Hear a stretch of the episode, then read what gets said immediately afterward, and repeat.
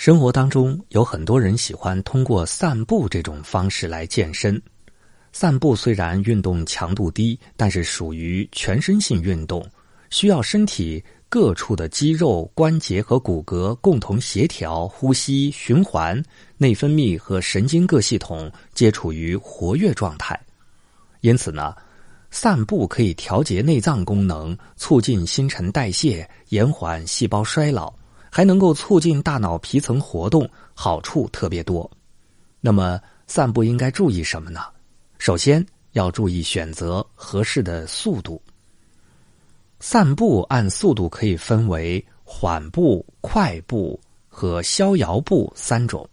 缓步的速度呢是每分钟六十步，步伐以稳健为主，其可令情绪稳定、消除疲劳，还有健胃。助消化之功能，适合广大老年朋友。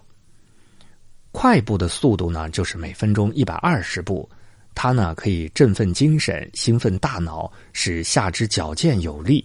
这种散步方式呢，轻松愉快，适合轻中年和体质较好的老年人。而散步的时候，且走且停，时快时慢，行走一段后稍事休息，继而再走。或快走一程，或缓慢走一段这种走走停停、快慢相间的逍遥步，则适合病后、恢复期内的患者以及体弱者。其次呢，最好选在早晨日出后或者傍晚日落前，这是散步的黄金时间。